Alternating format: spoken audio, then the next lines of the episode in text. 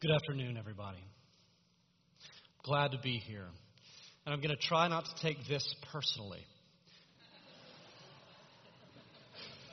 if you come up here, there's just a semicircle of empty pews. This isn't a Gallagher show. I don't know what. Y'all don't know who Gallagher is. Used to smash fruit. We're not going to do that. But anybody who would like to is welcome to come sit in these the center pews up here up front. Um, my name's Tommy. I'm a pastor here. Um, happy to be together. This is a great, great Sunday. We get to celebrate a baptism in just a little while. Of all the things we do as a church, that's one of the greatest things we get to do. So we're so excited about that. Um, and before we before we celebrate that baptism, we're going to spend a few uh, minutes opening God's Word together. We do this every week. Um, you can think of everything that's happening here as like this dinner party. We've been invited in by Jesus we're here at his invitation, and now's the part of the evening when we gather around him and, and listen to him speak. And that's what we're hoping to do right now. Um, we've been in a series looking at Paul's letter to the Colossians. And appropriately, since this is the Easter season, we've been asking this question If the resurrection happened, how does that affect our lives here in Washington, D.C. in 2017? Uh, to put it simply, if the resurrection did not actually happen, I would strongly suggest you find another religion, another worldview, another philosophy. There are many out there that are far easier, far more practical. Do not waste your time with this religion. Um, on the other hand, if it did actually happen, which I believe it did, then it changes everything. And so the question we're asking now is what does it change? How does that actually affect our lives? And so this week in this study, we're, we're coming to the end of chapter 1, verses 24 through 29. But what I want to do is draw your attention simply to that first verse, Colossians 1, verse 24. Let me read it. Now I rejoice in my sufferings for your sake, that is the church, and in my flesh I'm filling up what is lacking in Christ's afflictions for the sake of his body, that is, the church.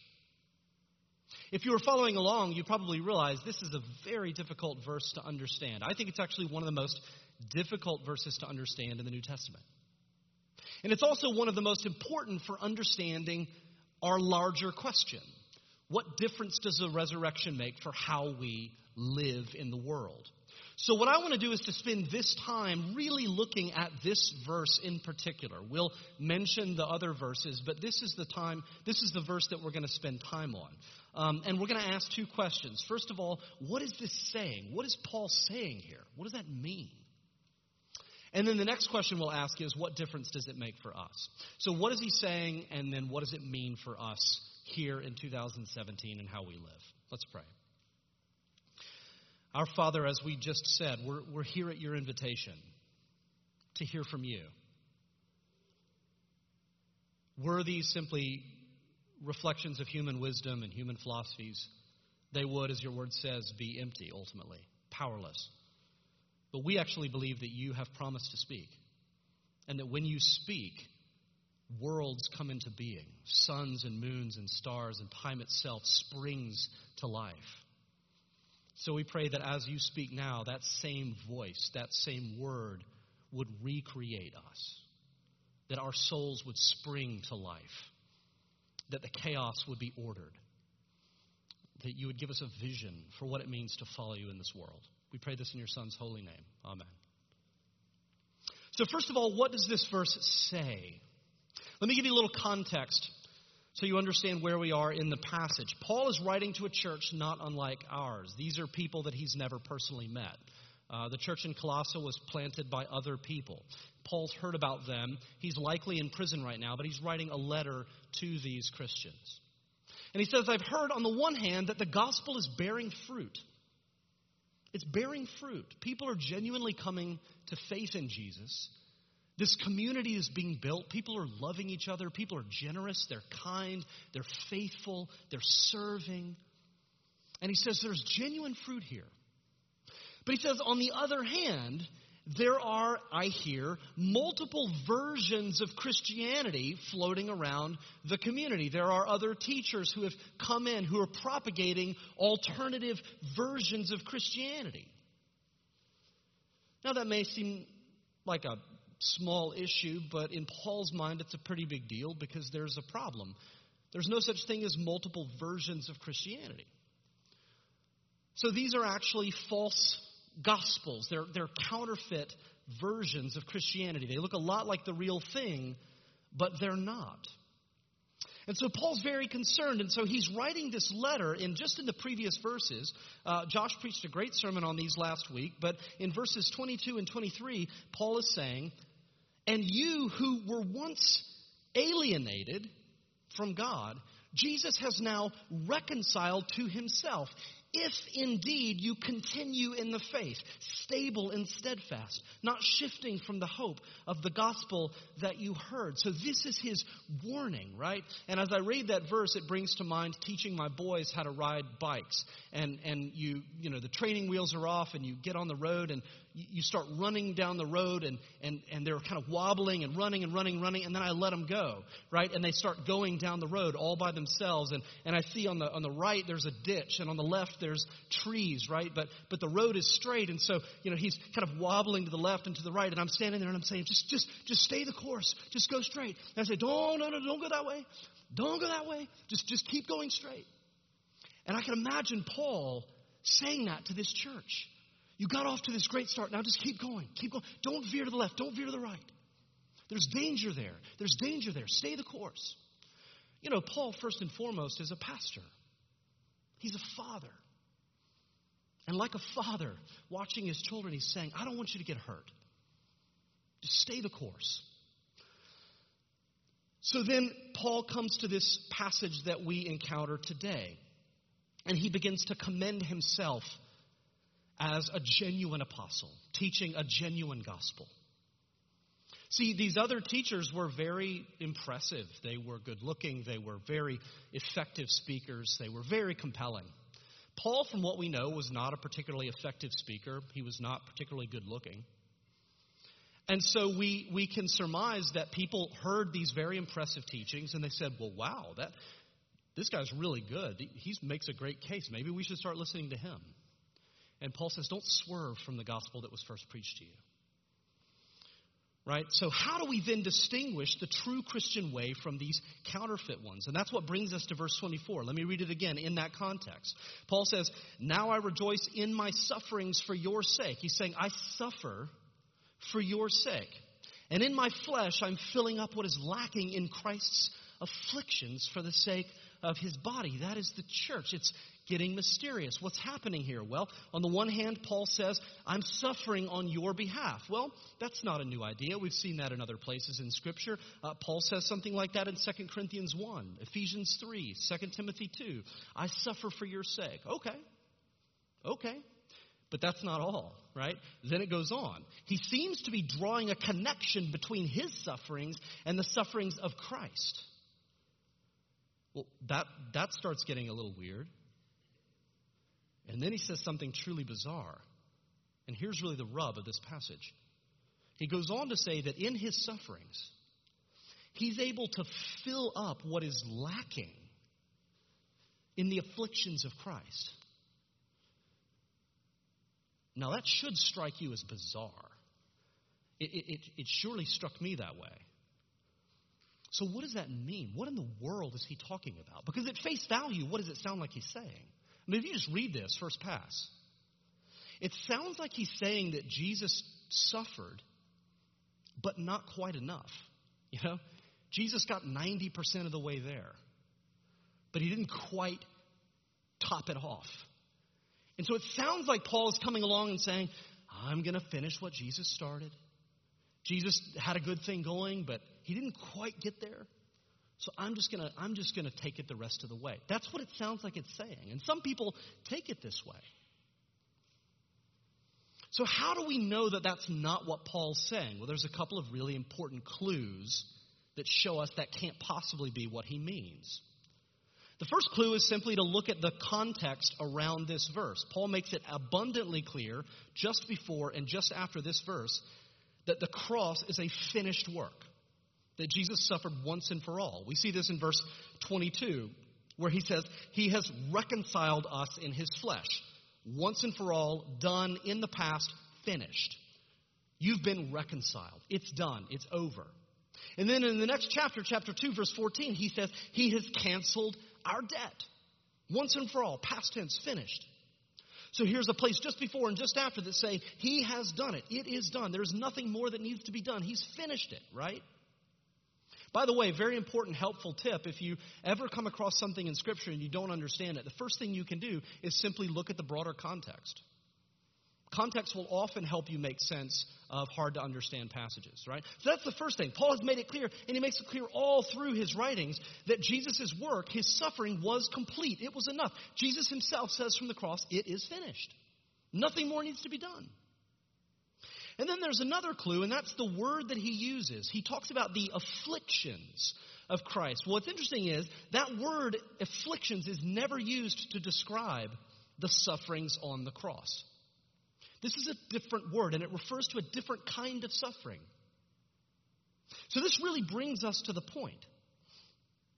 On the one hand, Paul makes it clear throughout his writings, including in Colossians, that Jesus suffered once and for all on the cross, ultimately, to achieve our salvation. And that is done and that is finished, and nothing more needs to be added to that. But here's the thing that this verse is getting at anyone who believes that Anyone who believes in the sacrifice of Jesus and anyone who begins to try to align their lives with the kingdom of Jesus, to live out their salvation in the world, that there is a kind of suffering that those people will encounter. The cross sounded the final note in history, once and for all. But there are echoes. And so, what Paul's talking about, our suffering, the suffering of the church, echoes of the cross, reverberations throughout history. Right? So if we identify ourselves with Christ, which is what it means to be a Christian, I want his identity. He takes on my identity. We become the same person. If you identify with someone and that someone is called to suffer, then you're going to suffer. So Paul knows that as he, as he goes on to say, as he makes the word of God fully known, as he proclaims Christ, as he pours his life into seeing Christians grow and mature, in all this, he's going to suffer. That all Christians are going to suffer if we do those things. But do you notice what he says about that? He says, I rejoice. I rejoice. Because this kind of suffering, these echoes of the cross in my life, they draw me ever deeper into the heart of Jesus, which is my greatest source of joy. And because of that, I rejoice. So that's what this verse is saying. I rejoice because I am sharing in, having fellowship with the sufferings of Jesus. I'm suffering like he did, and it helps me to understand him and draws me closer to his heart. So that's what it's saying. What does it mean? We're going to spend the rest of our time asking, what does this actually mean for us? And I don't know how this strikes you. I'll tell you what it means for me. You want to hear a confession? You want to know my greatest faith struggle? People sometimes ask me this What's your greatest, what's the hardest question for you? What's the thing that is most threatening to your faith? And you know, I, I struggle with doubt. I struggle with uncertainty at times. I have, I have periods of drought in my life. I have certain uh, theological questions that constantly uh, kind of nag at me and things that I'm wrestling with, just like, just like most of you. But those aren't the real threats. I mean, I'm never really at a place where I'm, I'm ready to just abandon my convictions. That's not the greatest threat. The greatest threat to my faith is that every single day I want a version of Christianity that is utterly devoid of suffering. I want a version of Christianity that is easy, that is convenient. And man, have I got excuses to justify that. You know, the more you know about the Bible and theology and biblical languages, the more justification you can come up with for never actually doing anything with your faith. Right? Because you can come up with all kind, you can see both sides of every argument. And what I want to do is to, eh, I don't want to abandon my convictions. I want to massage them. I want to nuance them. I want to manicure them. I want to understand all the perspectives and have all voices represented equally. I want to, I want to pit the commentators against one another. I want to say, this is most likely what this means, but there are all these other perspectives, and who really knows what this means? And you can see this from so many different perspectives. And I want to hold it in an intellectual arm's length and contemplate it and talk about it and read on it and write about it and get published and reflect on it and pontificate on it and preach on it. But not actually have to do it. That's my greatest temptation. I could fill libraries with books about this stuff as long as I don't ever actually have to do it. That's my greatest temptation. And I don't think I'm alone. I'm wondering if people here can identify with this at all. How many people like baby carrots? A lot of people. I love baby carrots. Greatest snack food, right? Greatest snack food. Where do baby carrots come from?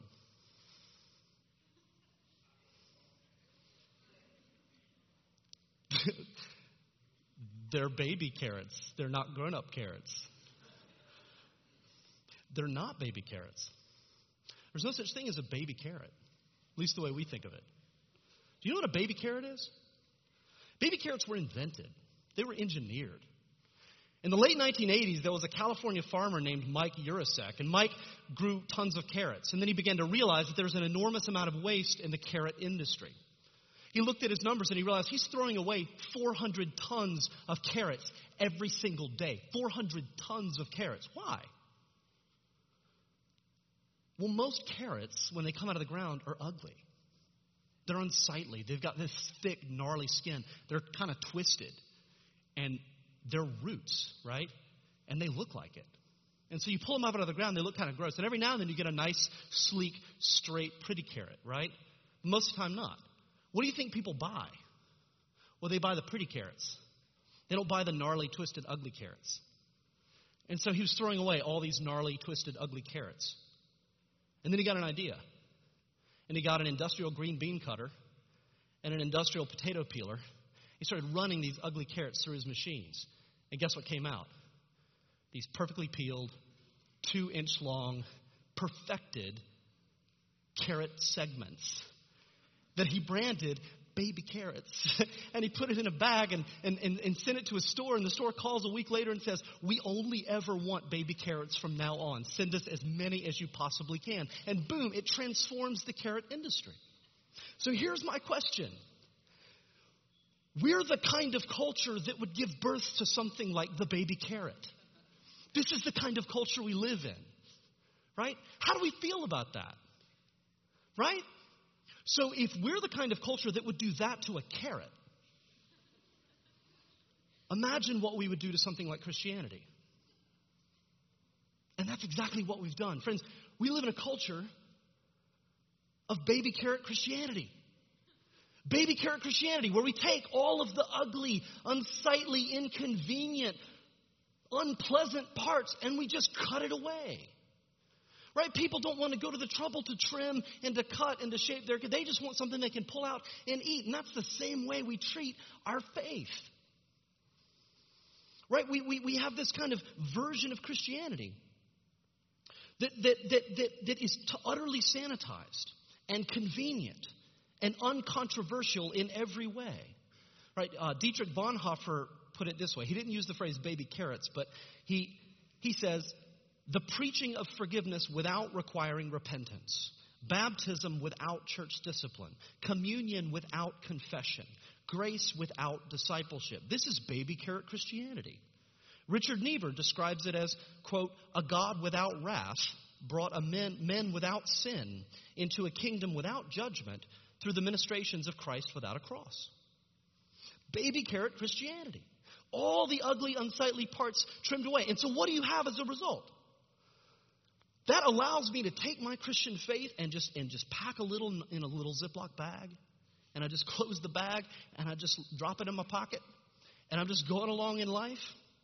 And then I start to feel kind of lonely or insecure or anxious or sad or I hate my job or I'm wondering about the meaning of my life. My relationships stink. I don't have any friends. And then I can just pull the little bag out and get a little spiritual snack and feel a little better. A little prayer, a little Bible verse, and then just put it back and just keep right on going. That's it. Purely convenient. And the best part is, it doesn't get in the way of me wanting to do exactly what I want, exactly when I want.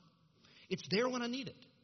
And this is my greatest faith struggle. I, I, want all the benefits of Christianity with none of the cost. And I'm wondering, can you identify with this? And see, here's the problem with this way of thinking. And this is where the verse begins to kind of push into this. Paul's saying one of the marks of genuine discipleship is suffering for the sake of Christ and his church. You know, there's a lot, a, a, lot of suffering that results from the fact that we have disobeyed God. But Paul's saying there's this whole other kind of suffering that comes from following God, following Christ. And he's saying a mark of genuine discipleship is that you're encountering that. It's the road is marked with it. You're, you're, you're, there's the only way to avoid it is to go off the road. But if you're on the road, you're going to have to face that stuff.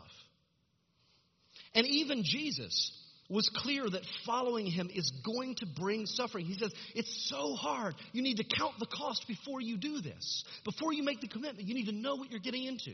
This is why he uses parables about the kingdom, like the pearl of great price. The kingdom is like a pearl of great price. And, and, when a pearl merchant who knows everything about pearls and knows the value of pearls, when he sees this pearl, he's willing to sell everything else in order to have that one pearl. Uh, the kingdom is like uh, uh, it's like a treasure in a field. And, a guy comes along and he sees the treasure, and, and it's so valuable that he's willing to sell everything and buy the field just so he can have that treasure. Why does he tell parables like that? Because he's saying this is a hard road, but let me tell you, it is worth it. It is worth it. It's worth whatever it asks of you but it's hard. So you need to know that there's a pearl, that there's a treasure, and that it's worth it. So if we identify ourselves with Jesus and we seek to bring our lives in line with the ways of his kingdom, this means that we're, we're going to have to endure some, not all, but some of the suffering that Jesus endured. Some of it will affect us. The, the, the echoes of the cross will reverberate through our lives. So you may not have to spend 40 days in a desert totally alone, being faith, personally tempted by Satan, right, every day. I hopefully you don't have to do that. But some of you right now are lonely and you're single, and you're single because you want to marry a Christian, and no one has come along, and so you're just alone. Right? Some of you are lonely because you're attracted to people of the same sex, or other issues have meant that for the most likely outcome is that if you're committed to chastity in other words, using your sexuality in ways that reflect the kingdom, that you're probably going to have to go without a family, that you're probably going to live most of your life without a nuclear family, and you're facing that prospect right now. You're sharing in the sufferings of Christ. Those are the sufferings of Christ. Not all suffering is the same. There's a kind of suffering that draws you into the heart of Jesus. You want to know why? Have you ever been through something really challenging, traumatic? You face something that nobody, you've been attacked or through some kind of trauma. And all of a sudden, all of your friends, all the people who are closest to you, they feel like they're distant because nobody really gets it because they've never really been through it. But then you meet somebody, maybe in a support group, or maybe maybe chance brings you into somebody else's life, and you meet somebody, and you find out they've been through what you've been through. And you have that bizarre experience where all of a sudden you feel closer to this stranger than to all of your friends and family because on some deep level, you get it.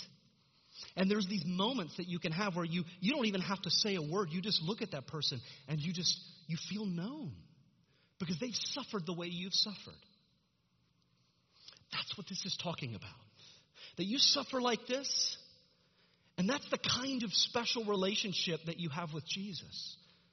Or you just look at each other and you don't have to say a word. Jesus says, I, I get that. I know exactly what that feels like.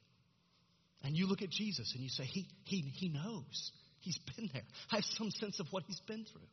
He's actually had it worse than me. And not a word has to be spoken fellowship in the sufferings of Christ. You may not have to face the rejection of everyone. You may not have to face the pain of having even your closest friends turn their backs on you and the whole world reject you like Jesus did. Hopefully, you will not have to face that.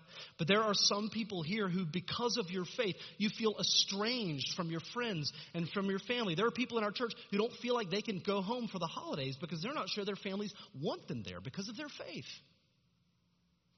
Right? There, there are people in this room who you, you have to hide your faith at work because you're, you're, you know that you will lose the respect of your colleagues if they find out what you believe. Fellowship in the sufferings of Christ. Jesus looks at you and says, I, I get that. Yeah, I, I know exactly what that feels like. You don't have to say a word. I, I know that. I've been there. Right? None of us are ever going to have to face the unimaginable suffering of the cross as Jesus did. But maybe, maybe you're taking time to listen to someone and invite them into your life, even though you have no margins. You have no energy, no time to give, and yet you're willing to open your heart to somebody. Maybe you're dealing with chronic pain. Maybe you're facing terminal illness. Maybe you're dealing with conditions or, or struggles in your life that you've tried everything you know, maybe you're, you're hanging on by your fingernails fighting addiction. And every moment feels like a battle. And in all of it, you're, you're seriously tempted to doubt the goodness of God. How could a God who is good allow me to go through this? Jesus says, I know what that's like. Yeah, yeah, when I was feeling that, I was sweating blood. I was weeping. My friends were asleep. I was weeping my guts out all by myself. I've been there. You know, maybe you're struggling to forgive someone, even though they never really apologized, even though they have no idea how badly they hurt you. They don't even care. But you're struggling. You're saying, they know not what they've done. Jesus says, I've been there. You know, maybe you're, you're staying in your marriage even though your spouse has hurt you so deeply and so much of you wants out of it, but you're fighting for it because you believe in the covenant. Jesus says, I've been there. I know what it's like to hold on to a covenant, even when the other person has broken it again and again and again. I've been there. In these and a thousand other ways, every single day, we die little deaths to self because in our guts we believe in and long to follow Jesus. We believe the resurrection actually happened. We believe it changes everything. And what this is saying is every single time we suffer for the sake of our faith, for the sake of following Jesus, we are sharing koinonia, having fellowship with his sufferings. Jesus is saying, Yes, I know exactly what you feel. I feel it too. And Paul says, If that's true about you, then rejoice. Celebrate. Praise God. Rejoice in that suffering. Why? Because we're masochists? No.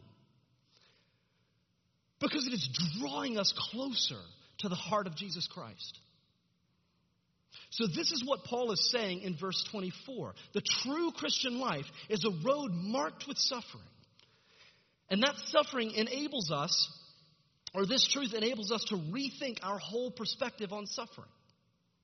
You know, Viktor Frankl wrote that great book, Man's Search for Meaning, because he spent a good portion of his life facing the horrors of concentration camps. And uh, he saw in his, uh, these brutal experiences the difference between people who were able to survive, uh, uh endure those horrors with their humanity intact and people who simply decompensated. And he said the difference is that these people, the people who were able to preserve their humanity, these were people who were able to make meaning out of their suffering. They saw a greater meaning in it. And this is what Christians see in our suffering. We see suffering that is a reflection of, these are echoes of the cross, and they're drawing us deeper and deeper into the heart of Jesus Christ. So, this is what Paul is saying with this profound verse, and I think why it's worth spending a Sunday on it. So now I just want to talk about a few implications. What does this actually mean for us? As we leave and go into our lives and go to Monday morning, what does this actually mean?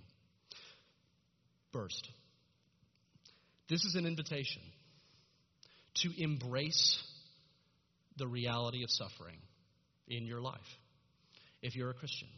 If you're not a Christian, the, the, this is a kind of suffering that you, you're not going to have to face in the same way. But for those of us who are Christians, this is a kind of suffering that we will encounter because we are Christians. And this is an invitation to embrace that.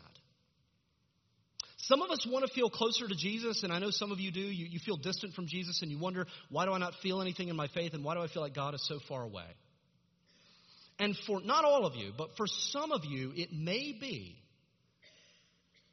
it may not have to do with how much you're reading the Bible. It may not have to do with how much you're praying or how much you're coming to church or how much you're, you're doing any of those things. It may be because you are spending so much time and energy insulating yourself from discomfort, which is profoundly easy to do in our culture. That you've lost sight of the fact that when you insulate yourself from all of that, you're also insulating yourself from the presence of God.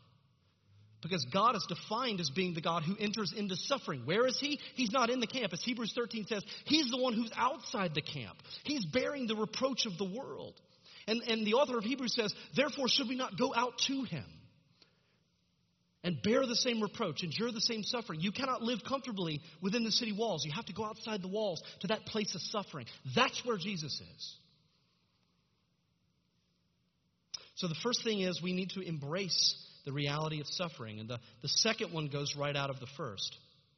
For those of you in this room who are suffering right now, you're hearing this and you're thinking, I am in this right now as I'm sitting here. I think our tendency in this culture is to immediately, when we face any kind of suffering, whether it's physical or emotional or psychological, our gut instinct is to run as fast as we can away. It is a problem, it needs to be fixed. Any suffering is bad. It's all bad. We need to get rid of it as soon as possible, right? So whether it's a counselor or a pill or lots of pills and multiple counselors and um, and solutions and books and whatever we need to do, we need to end it. And we need to until we do that, we need to numb ourselves from it and avoid it as much as possible. Now, I'm not saying that suffering is good. I'm not saying this justifies suffering. I'm not saying that it's not right for us to want suffering to end. But I am saying, and this is a hard truth, God often uses pain as a means of change. It is often the struggle, the suffering, the pain. Those are often the things that God most uses to change us. I, I think back on my life, I had a blessed life with many great experiences. Hashtag blessed all the way. Many, many great experiences. But I remember very few of them. You know what I remember? The pain. Whatever of me is of any value it's probably a result of the pain. So the invitation here is before you instinctively run from whatever pain you're facing, don't just run from it. Listen to it. Listen to God in it. Sit in it. Ask the Lord, what are you telling me in this? What are you doing in me through this experience? I love the words from C.S. Lewis God whispers to us in our pleasures, but he shouts to us in our pain. It's God shouting at you. Don't miss that opportunity. And then, lastly, the third and final implication, and this is what Paul alludes to in verse 27. Ultimately, though we suffer now, in Christ, we actually share the hope of a final glory. That one day all of our tears, all of our brokenness, it's all going to give way to a glorious renewal. And here's the thing I actually think our suffering is going to be a part of that glory, it's going to be wrapped up in that glory. There's a kind of Japanese art called kinsakuroi, which is not a great pronunciation. Uh, but the translation is golden mend. And this is a kind of art where the artist takes a broken earthenware vessel, like a pot or a plate, and they, they take this shattered uh, piece and they rebuild it. But they use liquid gold in all of the cracks and creases to bind the pieces together. So the finished work is the vessel restored but has all of these veins of gold running through it. And hands down, hands down, an order of magnitude more beautiful than the original piece. What makes it beautiful? It's the gold. And I think the same will be true of us. I think that as God mends and restores and renews this world and us, as He redeems our lives and as He ushers us into what we believe new creation, when all has been made new, I do not think that all of our suffering and all of our struggle is simply going to be tossed into the scrap heap, forgotten by time, as though it never happened, as though it meant nothing. Because I don't think a single tear is meaningless in God's economy. I think that we're going to be renewed a lot like these pots. And then, in some mysterious way, those tears, the struggle, the suffering that you're enduring right now, that that's actually going to be a part of your glory. Those are going to be the places where the golden light of God's redeeming power and love shines most clearly through. Those are going to be the things that make us radiant. And you say, well, how could we possibly know something like that? Well, that's exactly what happened with Jesus when he came out of the tomb. And his glorified body, the body that at this very moment sits in the throne of heaven itself, has scars on it wounds in the hand and feet, inside places of glory, pain that has been transformed, no longer symbols of weakness and defeat, but now symbols of victory and freedom and renewal and sacrificial love. And the same will be true of us. Our wounds will become no longer symbols of weakness and defeat, but your wounds will one day cry out, Praise be to the God of victory the God of renewal, the God of freedom, the God who is willing to enter in and to suffer more than we ever will, to bring an end to all suffering once and for all. Amen? Amen. Let's pray. Our Father in heaven, we thank you. We thank you for your word. We thank you that it can break into our lives and reorient our perspective and give us a way of seeing things that seem impossible to look at. We thank you that we're not, we're not talking about a God who is distant and remote and disinterested, but rather, with every description of suffering, we, we share.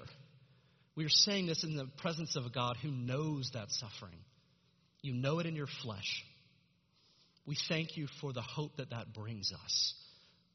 We thank you that as we move forward and come to your table together, that we are simply receiving a foretaste of the glory that will one day be revealed. We pray this in your Son's holy name. Amen.